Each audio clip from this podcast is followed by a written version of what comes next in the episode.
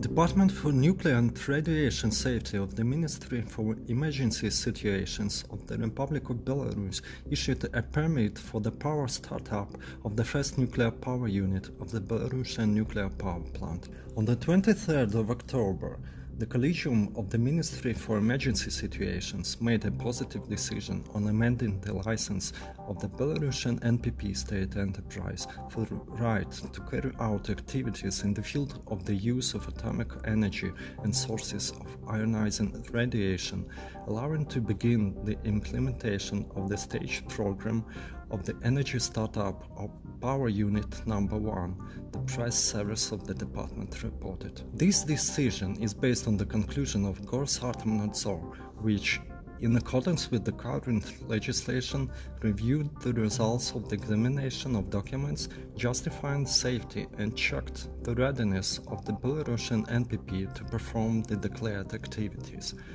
As reported, the first fueling of the core test in subcritical state of the reactor unit, the performance of physical experiments at a minimum controlled level, power startup and pilot operation are allowed after checking the readiness for the relevant stages of NPP commissioning and obtaining special permits.